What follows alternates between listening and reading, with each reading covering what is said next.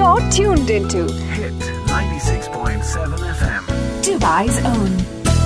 And on the big breakfast club today, we are on a Shabu day. Good morning, Good Shabu. Morning Shabu Shabu ബുധനാഴ്ചകളിൽ എത്തുമ്പോഴത്തേക്ക് ഷാബുവിന്റെ കയ്യിൽ ഒരു പുസ്തകമുണ്ട് ആ പുസ്തകത്തിന്റെ ചിലപ്പോൾ കനം കുറഞ്ഞ പുസ്തകമായിരിക്കും ചിലപ്പോൾ ഒരു മീഡിയം കനമായിരിക്കും ചിലപ്പോ ചിലപ്പോൾ കൊണ്ടുവരുന്ന കനമായിരിക്കും. ത- തലക്കനം ആ, അങ്ങനെ. ഉണ്ട്.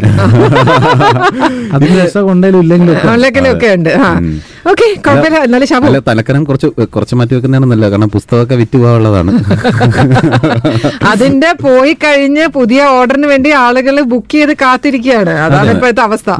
അതെ. അപ്പൊ എന്തായാലും ഷാബു അങ്ങനെ ഒരുപാട് എഴുതു ഒരുപാട് ആളുകൾ അത് വായിക്കട്ടെ. വിൽക്കുന്നതിനേക്കാൾ ഒരുപാട് ആളുകൾ അത് വായിക്കട്ടെ. ഏറ്റവും നല്ല കാര്യം ഈ പറഞ്ഞ പോലെ ഷാബു ഒരുപാട് പുസ്തകങ്ങൾ നമുക്ക് പരിചയപ്പെടുത്തുന്നുണ്ട് എന്നുള്ളതാണ്. അതൊരു ഒരു വലിയ കാര്യമാണ്. ആ ഷാബു ആ ശരി. അപ്പൊ തലക്കനമുണ്ട്. പുസ്തകം പരിചയപ്പെടുത്തുന്നുണ്ട്. ഓക്കെ. ജോൺ പറഞ്ഞ തലക്കനത്തിൽ നിന്ന് തുടങ്ങാണ് നമ്മൾ ഈ വലിയൊരു ഒരു തല നമ്മൾ പറയുമ്പോഴത്തേക്കില്ല ആനത്തലയോളം വലിപ്പം അല്ലേ? അപ്പൊ അങ്ങനെ ഒരു ആനത്തലയോളം വലിപ്പമുള്ള ഒരു പുസ്തകം അല്ലെങ്കിലും അത്രയും വലിപ്പമുള്ള ആനകളെ കുറിച്ച് പറയുന്ന ഒരു പുസ്തകമാണ്. ഓക്കെ. ഈ ആനകളെ കുറിച്ചല്ല പറയുന്നത് ആനകളുടെ ജീവിതവുമായി ബന്ധപ്പെട്ട് ആനകളുടെ ഒരു ഡോക്ടർ ഉണ്ടായിരുന്നു. ഏതൊരു ആനയെ കണ്ടു കഴിഞ്ഞാലും ആനയ്ക്ക് എന്തെങ്കിലും പ്രശ്നമുണ്ടോ? ആന നടന്നു പോകുമ്പോൾ തന്നെ ദൂരെ ലക്ഷണം നോക്കി പറയും. ലക്ഷണം നോക്കി പറയാം. ആനയുടെ നടപ്പ് നോക്കിയിട്ട് ആനയുടെ ഇരിപ്പ് നോക്കിയിട്ട് കിടപ്പ് നോക്കിയിട്ട് കാത് നോക്കിയിട്ട് അതിന്റെ തുമ്പിക്കൈ നോക്കിയിട്ടൊക്കെ നോട്ടത്തിൽ തന്നെ ആനയുടെ അസുഖങ്ങൾ പറയുന്ന ഒരു ഡോക്ടറുണ്ട് ആ ഡോക്ടറെ കുറിച്ചാണ് ആ ഡോക്ടറുടെ ജീവിതത്തെ കുറിച്ചാണ് പറയുന്നത്. ഡോക്ടർ കെ രാധാകൃഷ്ണ കൈമളുടെ ജീവിതം പറയുന്ന ആന മനുഷ്യന്റെ ആത്മകഥ Book, book, book, book review. Book review on the Big Breakfast Club. ഈ പറയാറുണ്ട് ചില ആനപ്രേമികൾ ആനപ്രേമികൾ എന്ന് പറയുമ്പോഴത്തേക്ക് നമ്മൾ സാധാരണ വിചാരിക്കും ആനപ്രേമികൾ ആനകൾ എവിടെ കണ്ടാലും ഇങ്ങനെ നോക്കിക്കൊണ്ട് നിൽക്കും അവരെ പറ്റി ഇങ്ങനെ കാര്യങ്ങൾ അന്വേഷിക്കും ഇങ്ങനെയല്ല ചില ആൾക്കാരെ ഡ്രൈവ് ചെയ്ത് പോകുമ്പോൾ നമ്മളറിയാലോ ഈ ആനയെ നടത്തിക്കൊണ്ട് പോകുന്നത് സൈഡിൽ കൂടെ കാണുമ്പോൾ അവർ വണ്ടി ഇരുന്നുകൊണ്ടത് ഏത് ആനയാണെന്ന് കൃത്യമായി പറയും. അത്രയും ആനകളെ പറ്റി അറിയാവുന്ന ആൾക്കാർ വരെ ഉണ്ട് എന്നാണ്. അങ്ങനെ അതാണ് യഥാർത്ഥ ആനപ്രേമിയുടെ ലക്ഷണം എന്ന് പറയാറുണ്ട്. അല്ലേ ഷാബു? തീർച്ചയായിട്ടും. ഈ ആ- ലക്ഷണമൊത്ത ആന എന്ന് പറയുമ്പോഴത്തേക്ക് അതിന്റെ മസ്തകം നോക്കി അതിന്റെ കണ്ണ് നോക്കി തുമ്പിക്കയുടെ നീളം നോക്കി. പിന്നെ അതിന്റെ മുൻകാലുകൾ നോക്കി അതിന്റെ മൊത്തത്തിൽ ആ ആ രൂപം നോക്കിയിട്ട് പറയുമ്പോഴാണ് ഈ പിന്നെ അതിന്റെ കൊമ്പ് നോക്കി. ഇതൊക്കെ നോക്കിയിട്ടാണ് ലക്ഷണമൊത്ത ആനയെ കുറിച്ച് പറയുന്നത്. പിന്നെ ഒരു ആ- ആനയുടെ മതപ്പാടിനെ കുറിച്ച് ആനയ്ക്ക് മതം ഇളകാറായോ എന്നൊക്കെ പറയുന്നത് കൃത്യമായി പറയുന്ന ആളുകളുണ്ട്. അത് പക്ഷേ ഡോക്ടർ സൂചിപ്പിക്കുന്നതല്ല ഡോക്ടർ ഇതിനകത്ത് കൃത്യമായി പറയുന്നുണ്ട് ഈ ഡിസംബർ മുതൽ ഫെബ്രുവരി മാസം വരെയാണ് ആനയ്ക്ക് ഇത്തരത്തിൽ പ്രശ്നമുണ്ടാകാനുള്ള സാധ്യത. പ്രത്യേകിച്ചും കേരളത്തിലെ ആനകൾക്ക് അങ്ങനെ ഒരു സാധ്യതയുണ്ട് വേറെ കൂടി ആലോചിച്ച് നോക്കുക അതേ സമയത്താണ് കേരളത്തിലെ ഉത്സവങ്ങൾ ഉള്ളത്. ഫെബ്രുവരി അത് ജനുവരി തൊട്ട് തുടങ്ങും. ജനുവരി ഫെബ്രുവരി മാർച്ച് ഏപ്രിൽ ആണ് ഈ ഉത്സവകാലം. ഈ ഉത്സവകാലങ്ങളിലാണ് കൂടുതൽ ആനയെ ഇങ്ങനെ എഴുന്നള്ളിപ്പിനും ഒക്കെ കൊണ്ടുവരികയും ചെയ്യുന്നത്. അതായത് മതപ്പാടുള്ള സമയത്ത് മതമിളകാനുള്ള സാധ്യതയുള്ള അതേ സമയത്ത് തന്നെയാണ്. പക്ഷെ അത് മിക്കപ്പോഴും ഈ ആനയെ ഒരു ബിസിനസ് ആക്കി വളർത്തുന്ന ഒരു കാലഘട്ടത്തിൽ ഉത്സവ സീസണാണല്ലോ അവർക്ക് വരുമാനം കിട്ടുന്നത്. ഇപ്പൊ ദേവസ്വം ബോർഡിന് ആനകളുണ്ട്. വ്യക്തികൾ തന്നെ ആനകൾ വളർത്തുന്നുണ്ട്. ഇവരൊക്കെ എന്തിനാ ആന ഇപ്പൊ ലക്ഷക്കണക്കിന് രൂപ അല്ലെങ്കിൽ കോടിക്കണക്കിന് വിലയുള്ള ആനയുണ്ട്. ലക്ഷക്കണക്കിന് പണം കൊടുത്തിട്ട് എന്തിനാ ആനയെ വളർത്തുന്നത് ചോദിച്ചു കഴിഞ്ഞാൽ ചിലർക്ക് അതൊരു ഒരു താല്പര്യമുള്ളത് കൊണ്ടാണ് ആനയോടുള്ള ഒരു ഇഷ്ടം കൊണ്ടായിരിക്കും. വീട്ടിലൊരു ആനയെ വളർത്തണം എന്നുള്ളത് കൊണ്ടായിരിക്കും രണ്ടാമത്തെ ആളുകൾ അതൊരു കച്ചവടമായിട്ടാണ്. കാരണം ആനയെ എഴുന്നള്ളിപ്പിനോ അല്ലെങ്കിൽ മറ്റേതെങ്കിലും ആഘോഷത്തിനോ ഒക്കെ വിട്ടു കഴിഞ്ഞാൽ അതിന് പണം കിട്ടും എന്നുള്ളത് കൊണ്ടാണ് അപ്പൊ അങ്ങനെ പണം കിട്ടും എന്ന് അറിയാവുന്ന ആളുകളാണ് ഈ പറഞ്ഞ മതപ്പാടുള്ള സമയത്ത് പോലും കുഴപ്പമില്ല. അതിന് വേണ്ട ചികിത്സയൊക്കെ കൊടുത്തിട്ടുണ്ട് നിങ്ങൾ കൊണ്ടുവെക്കുമെന്ന് പറയുന്നത്. എന്നാൽ ആ സമയത്ത് പ്രത്യേകിച്ച് ശബ്ദം അധികം പാടില്ല അധികം വെയിൽ കൊള്ളാൻ പാടില്ല കൃത്യമായതിന് വെള്ളം കിട്ടണം അങ്ങനെയൊക്കെ ഉണ്ട്. വെള്ളം കിട്ടാതിരിക്കുമ്പോഴാണ് ഈ പ്രശ്നങ്ങളൊക്കെ ഉണ്ടാവുന്നത്. അതൊക്കെ പറയുന്ന ഒരു ഒരു പുസ്തകമാണ് ആന മനുഷ്യന്റെ ആത്മകഥ. ഡോക്ടർ കെ രാധാകൃഷ്ണ കൈമളുടെ ജീവിതം. ഇദ്ദേഹം അദ്ദേഹത്തിന്റെ ഒരു ജീവിതരേഖ പറയുന്നുണ്ട് വർഷങ്ങൾക്ക് മുമ്പ് ഈ വെറ്റിനറി ഡോക്ടറായി ജീവിതം തുടങ്ങുന്നു. ആ വെറ്റിനറി ഡോക്ടർ പിന്നീട് ഏറ്റവും കൂടുതൽ ശ്രദ്ധിക്കുന്നത് ആനയുടെ രോഗങ്ങളെ കുറിച്ച് പഠിക്കാൻ വേണ്ടിയിട്ടാണ്. ഒരുപാട് ആനകളെ അദ്ദേഹം ചികിത്സിച്ചു. മയക്കുവെടി വെച്ച ആനകൾ. അദ്ദേഹത്തിന്റെ ജീവിതത്തിന്റെ ഒരു രസകരമായ കാര്യം പറയുന്നുണ്ട്. ഇത് എഴുതിയിട്ടുള്ളത് അദ്ദേഹത്തിന്റെ തന്നെ ഒരു ശിഷ്യനാണ് ഡോക്ടർ രാജൻ ചുങ്കത്താണ് ഈ ആത്മകഥ എഴുതുന്നത്. നമുക്കറിയാം ഈ ആനകളെ കുറിച്ചൊക്കെ പറയുന്ന ഒരു പുസ്തകമുണ്ട്. പാലകാപ്യന്റെ ഹസ്ത്യായുർവേദം എന്ന സംസ്കൃത കൃതിയുടെ മലയാള പരിഭാഷയ്ക്കിടയിലാണ് ഞാൻ പൂമുള്ളി ആറാം തമ്പുരാനെ അതായത് ബ്രഹ്മശ്രീ പൂമുള്ളി നീലകണ്ഠൻ നമ്പൂതിരിപ്പാടിനെ പരിചയപ്പെടുന്നത്.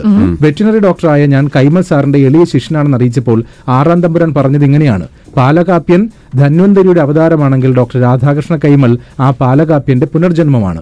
ആന എന്ന ജീവിയുമായി അത്രമാത്രം ഇഴുകിച്ചേർന്നവരാണ് രണ്ടുപേരും എന്നാണ് പറഞ്ഞിരിക്കുന്നത്. അതായത് അന്ന് ആ ഹസ്ത്യായുർവേദം എഴുതിയ പാലകാപ്യന്റെ പുനരവതാരം എന്ന് അദ്ദേഹത്തെ വിശേഷിപ്പിക്കണമെങ്കിൽ അദ്ദേഹത്തിന് ആനകളെ കുറിച്ചുള്ള അറിവ് എത്രത്തോളം ഉണ്ട് എന്ന് പറയാൻ വേണ്ടിയാണ് രാജ- രാജൻ ചുങ്കത്ത് അതേക്കുറിച്ച് പറയുന്നത്. കൈമൾ സാർ എന്ന് പറഞ്ഞാൽ ജീവിച്ചിരുന്ന് ഇരുന്ന് ഇതുവരെ ഉണ്ടായിരുന്ന ഒരു ആനകളെ കുറിച്ചുള്ള ഒരു വലിയൊരു എൻസൈക്ലോപീഡിയ തന്നെയായിരുന്നു. എന്തിനും ഏതിനും ആളുകളിൽ ഉത്തരവുണ്ട്.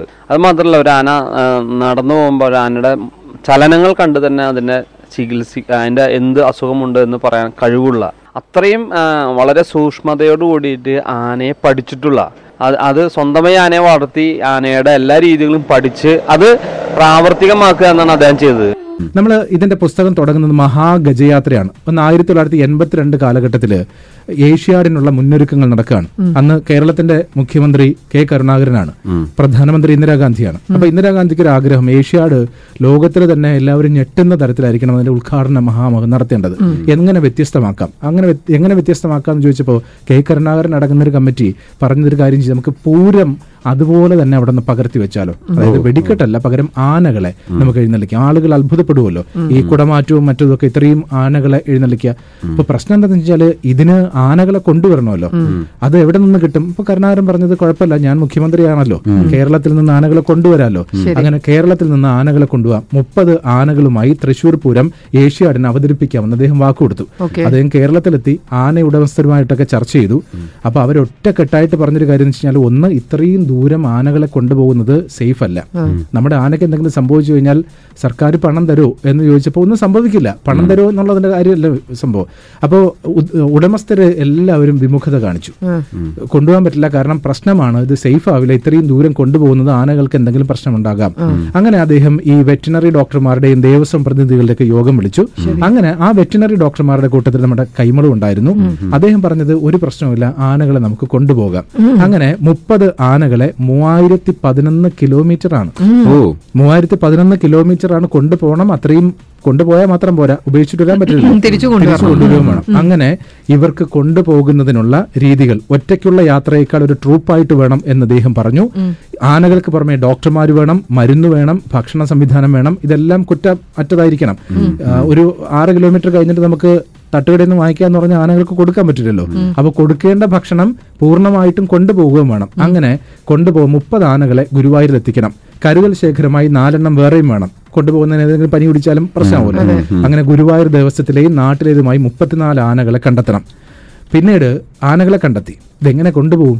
അങ്ങനെ ട്രെയിനിൽ കൊണ്ടുപോകാൻ തീരുമാനിച്ചു. എങ്ങനെ ട്രെയിനിൽ കൊണ്ടുപോകും? അതിന് പ്രത്യേകമായിട്ട് കാരണം ആനയുടെ വലിപ്പം അറിയാലോ.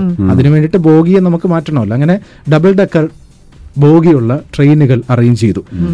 അങ്ങനെ പതിനെട്ട് ബോഗികൾ തൃശ്ശൂർക്ക് അയക്കാമെന്ന് ഡൽഹിയിൽ നിന്ന് സമ്മതം ലഭിച്ചു. ആദ്യപടി എന്ന് ഒരു ബോഗി തൃശ്ശൂർക്ക് അയച്ചു തന്നു. അങ്ങനെ ഒരു ട്രയൽ റൺ നടത്തി. ആ ട്രയൽ റണ്ണിൽ സക്സസ്ഫുൾ ആയി. അങ്ങനെ ഒരു ബോഗിയുടെ നടുഭാഗത്തൊരു ടെന്റ് പാപ്പാനിരിക്കാനും പട്ടയും വെള്ളവും ശേഖരിക്കാനും ഉള്ളതാണ് ആ ടെന്റ് എന്ന് പറയുന്നത്. അങ്ങനെ എല്ലാ ഫെസിലിറ്റിയോടും കൂടി ആനകളെ കൊണ്ടുപോയി. ആനകളെ കൊണ്ടുപോയിട്ട് ആയിരത്തി തൊള്ളായിരത്തി എൺപത്തിരണ്ട് നവംബർ ഒന്ന് അന്നായിരുന്നു ചരിത്രത്തിൽ ഇടം നേടിയ ആ മഹാ ഗജയാത്ര ആരംഭം. രാവിലെ തന്നെ ആനകളെല്ലാം എത്തി. തുടർന്ന് അവസാനവട്ട വൈദ്യപരിശോധന. അതിനുമുമ്പ് എന്റെയും പുല്ലാട്ട് ഗംഗാധര മേനോന്റെയും നേതൃത്വത്തിൽ ബോഗിയിൽ ആനകൾക്ക് അനായാസം നിൽക്കാൻ പാകത്തിൽ ഫാബ്രിക്കേഷൻ ജോലികളൊക്കെ ചെയ്തിരുന്നു. അങ്ങനെ ഓരോ ആനകളുടെയും ഗുരുവായൂരിൽ എത്ര ആനകൾ ഉണ്ടായിരുന്നു എന്നൊക്കെ പറഞ്ഞിട്ടുണ്ട്. മുപ്പത്തിനാല് ആനകൾക്ക് പുറമെ മുന്നൂറ്റി മൂന്ന് അംഗങ്ങളുമായി ട്രെയിൻ യാത്ര ആരംഭിച്ചു. കെ കരുണാകരനാണ് അന്ന് ഫ്ലാഗ് ഓഫ് ചെയ്തത്. അന്നും ഈ പറഞ്ഞ പോലെ പത്രങ്ങളും അതുപോലെ തന്നെ ഇതിനെ എതിർക്കുന്നവരൊക്കെ പറഞ്ഞു വെച്ചാൽ ആനകളെ കൊല്ലാൻ കൊണ്ടുപോവാണ്. മുഖ്യമന്ത്രി കരുണാകരൻ ദാ കേരളത്തിലെ ആനകളെ ഡൽഹിയിലേക്ക് കൊല്ലാൻ കൊണ്ടുപോകുന്നു. കൂട്ടായി കുറെ വെറ്റിനറി ഡോക്ടർമാരും ഒക്കെ ആയിരുന്നു അങ്ങനെ പക്ഷെ ഈ കൊണ്ടുപോകുന്നതിന്റെ ഫെസിലിറ്റി ഒക്കെ കണ്ടപ്പം ആളുകൾ പറ- സ്വാഭാവികമായിട്ടും വാർത്ത മാറ്റി എഴുതി കേരളത്തിന്റെ അഭിമാനമാകാൻ മുപ്പത്തിനാല് ആനകൾ പോകുന്നു എന്നായി അതിന്റെ. അങ്ങനെ അവസാനം യാത്ര ആദ്യമെല്ലാം പതുക്കെയായിരുന്നു. അതുകൊണ്ട് തന്നെ പാതയ്ക്ക് ഇരുവശത്തും ജംബോ ട്രെയിൻ. വേറെ ആളുകളൊന്നുമില്ലല്ലോ ആനയെ കൊണ്ടുപോകുന്ന ട്രെയിൻ മാത്രമാണ്. ആൾക്കൂട്ടമായി ട്രെയിൻ കേരളം വിട്ട് തമിഴ്നാട്ടിലേക്ക് കടന്നപ്പോൾ ആന ആനയായി പിന്നെ ആന്ധ്രയിൽ ഏനുകയായി അവസാനം ഡൽഹിയിലെത്തിയപ്പോൾ ഹാത്തിയുമായി അങ്ങനെ യാത്രയിൽ ഭക്ഷണം ആദ്യം ഈ പാപ്പാന്മാർക്കൊക്കെ പുറത്തുനിന്ന് വാങ്ങി. പക്ഷെ കുറച്ച് കഴിഞ്ഞപ്പോഴത്തേക്ക് അവർക്ക് അസുഖമായപ്പോൾ ട്രെയിനകത്ത് തന്നെ പാകം ചെയ്യാനൊക്കെ തീരുമാനിച്ചു. ആനകൾക്ക് വേണ്ടിയിട്ടുള്ള ശർക്കരയും പട്ടയും എല്ലാം ഇവിടെ നിന്നാണ് കൊണ്ടുപോയത് അവർക്ക് ആവശ്യത്തിനുള്ള ഭക്ഷണമൊക്കെ കൊടുത്ത് കൊണ്ടുപോയി. ഇതിനിടയ്ക്ക് ഒരാനയുടെ ഒരു ആനയുടെ അസുഖത്തെ കുറിച്ചൊക്കെ പറയുന്നുണ്ട്. അങ്ങനെ ഏഷ്യാഡിന് ആനകളെ കൊണ്ടുപോകുന്നത് മുതൽ തിരികെ വളരെ സുഖമായിട്ട് ആലോചിച്ചൊക്കെ. ഈ ആനയെ ബോഗിയിലേക്ക് കയറ്റണമെങ്കിൽ പോലും ആദ്യം മടിച്ചു ആന. കാരണം അവർക്ക് പരിചയമല്ലാത്തൊരു പത്ത് മണിക്കൂർ എടുത്തെന്ന് പറയുന്നത് ഒരു ആനയെ ഇതിനകത്തേക്ക് കയറ്റാൻ വേണ്ടിയിട്ട്. പക്ഷെ അവിടെ നിന്ന് ഡൽഹിയിൽ ഏഷ്യാഡൊക്കെ കഴിഞ്ഞ് ഗംഭീരമായി ആളുകളൊക്കെ അത്രയും ആവേശോജ്വലമായി അതിനെ സ്വീകരിച്ചു. അതൊക്കെ കഴിഞ്ഞ് തിരികെ കൊണ്ടുവരുന്ന സമയത്ത് ഈസിയായി കയറി. കാരണം തിരിച്ച് നാട്ടിൽ പോണ്ടേ? അപ്പൊ അങ്ങനെ. അപ്പൊ ഏഷ്യാഡിന് കൊണ്ടുപോയ ആനകളെ കുറിച്ചാണ് അദ്ദേഹം അതിനകത്ത് പറയുന്നത്. പിന്നെ ഈ ആനകളെ ചികിത്സിക്കുന്നത് ഈ മയക്കുവെടി വെക്കുന്നതിനെ കുറിച്ചൊക്കെ പറയുന്നുണ്ട്. മയക്കുവെടി നമുക്കറിയാം നമ്മൾ വിചാരിക്കും വളരെ നിസ്സാരമാണെന്നുള്ളത്.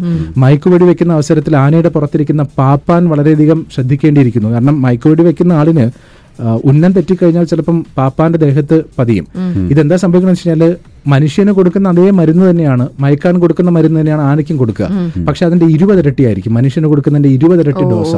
അപ്പൊ ആലോചിക്കുക മ- വെടി മാറി എങ്ങാനും കൊണ്ടുകഴിഞ്ഞാൽ അദ്ദേഹം പറയുന്നുണ്ട് കല്യാണം ഉറപ്പിച്ചിരുന്ന ഒരു പാപ്പാൻ ആനയുടെ പുറത്താണ്. ആനയ്ക്ക് മതമിളകി. ആനയെ മയക്കുവെടി വെക്കണം. അപ്പം പാപ്പാന് കല്യാണം ആല ഉറപ്പിച്ചിരിക്കുന്ന ആ പെണ്ണ് അടുത്ത് തന്നെയുണ്ട് അടുത്ത വീട്ടിൽ തന്നെയുണ്ട്. പെണ്ണ് നിലവിളിയും കരച്ചിലും ഒക്കെയാണ് അതായത് വെടിവെക്കരുതേ നിങ്ങൾ മാറി എങ്ങാനും കൊണ്ടുകഴിഞ്ഞാൽ പാപ്പാന്റെ ജീവിതമാണല്ലോ പ്രശ്നമാവുക അങ്ങനെ നിലവിളിച്ചു. നാട്ടുകാരൊക്കെ പറഞ്ഞു മയക്കോടി വെക്കരുത്. പക്ഷെ മയക്കോടി വെക്കാതിരുന്നിട്ടും കാര്യമില്ല. ആനയ്ക്ക് മതം ഇളകിയതുകൊണ്ട് പാപ്പാനെ ചിലപ്പം താഴെ തള്ളിയിടാം. അവസാനം വെടിവെച്ചു. ആനയ്ക്ക് തന്നെ കൊണ്ടു. മയക്കുവെടി കഴിഞ്ഞാലും ഒരു അരമണിക്കൂറൊക്കെ എടുക്കും അരമുക്കാൽ മണിക്കൂർ. ചിലപ്പോൾ ഇപ്പോഴത്തെ കാലത്ത് ഒരു പത്ത് മിനിറ്റ് എടുക്കുമെന്ന് പറയുന്നുണ്ട്. പത്ത് മിനിറ്റ് കൊണ്ട് ആന മയങ്ങി. പാപ്പാൻ സേഫ് ആയിട്ട് താഴെ ഇറങ്ങി. പാപ്പാനും പാപ്പാത്തിയും കൊണ്ട് പോയി. അപ്പൊ അങ്ങനെ കഥ പറയുന്നുണ്ട്. പിന്നെ ഈ ആന ഒരു ഒരു നല്ല വ്യവസായമാണ് എന്ന് പറഞ്ഞപ്പോഴത്തേക്ക് നമ്മുടെ സർക്കാർ തന്നെ പറഞ്ഞു കൊടുത്തിട്ടുണ്ട്. അതായത് ആനയെ വാങ്ങിയിട്ട് നമുക്ക് വാടകയ്ക്ക് കൊടുക്കാം. അങ്ങനെ ഐ ആർ ഡി പി രണ്ട് ആനകളെ വാങ്ങി. അതിൽ ഒരു ആനയുടെ കാര്യമല്ല ഒരു ഒരു ആനയുടെ കാര്യം എന്ന് വെച്ച് കഴിഞ്ഞാൽ ഈ ആനയെ വാങ്ങിയത് ഒരു കാഞ്ഞിരപ്പുഴ മുഹമ്മദ് എന്ന് പറഞ്ഞ ആളാണ് ആനയുടെ പേര് ശ്രീരാമൻ എന്നാണ്. കാഞ്ഞിരപ്പുഴ മുഹമ്മദും ശ്രീരാമൻ എന്ന് പറയുന്ന ഒരു ആനയും ഉണ്ടാക്കിയ പുകിലൊന്നും പറയേണ്ട കാര്യമില്ല. അത് വായിക്കണമെങ്കിൽ ഞാൻ ഒരുപാടുണ്ട് ഒരുപാട് ഞാൻ ആനയെ കുറിച്ച് പറയുമ്പോൾ ഇഷ്ടം പോലെ ആനയുടെ വലിപ്പത്തിൽ തന്നെ ഉണ്ട് അപ്പോൾ അദ്ദേഹത്തിന്റെ ജീവിതത്തിൽ ഉണ്ടാക്കിയിട്ടുള്ള ഈ ആനയുടെ ആനയെ എങ്ങനെ പരിചരിക്കണം ആനയ്ക്ക് എങ്ങനെയാണ് ചികിത്സ ചെയ്യേണ്ടത് എന്ന് തുടങ്ങിയ കാര്യങ്ങളൊക്കെ ഡോക്ടർ കെ രാധാകൃഷ്ണ കൈമളുടെ ജീവിതം പറയുന്ന ആന മനുഷ്യന്റെ ആത്മകഥയിലുണ്ട്. Book, book, on the Big Breakfast Club.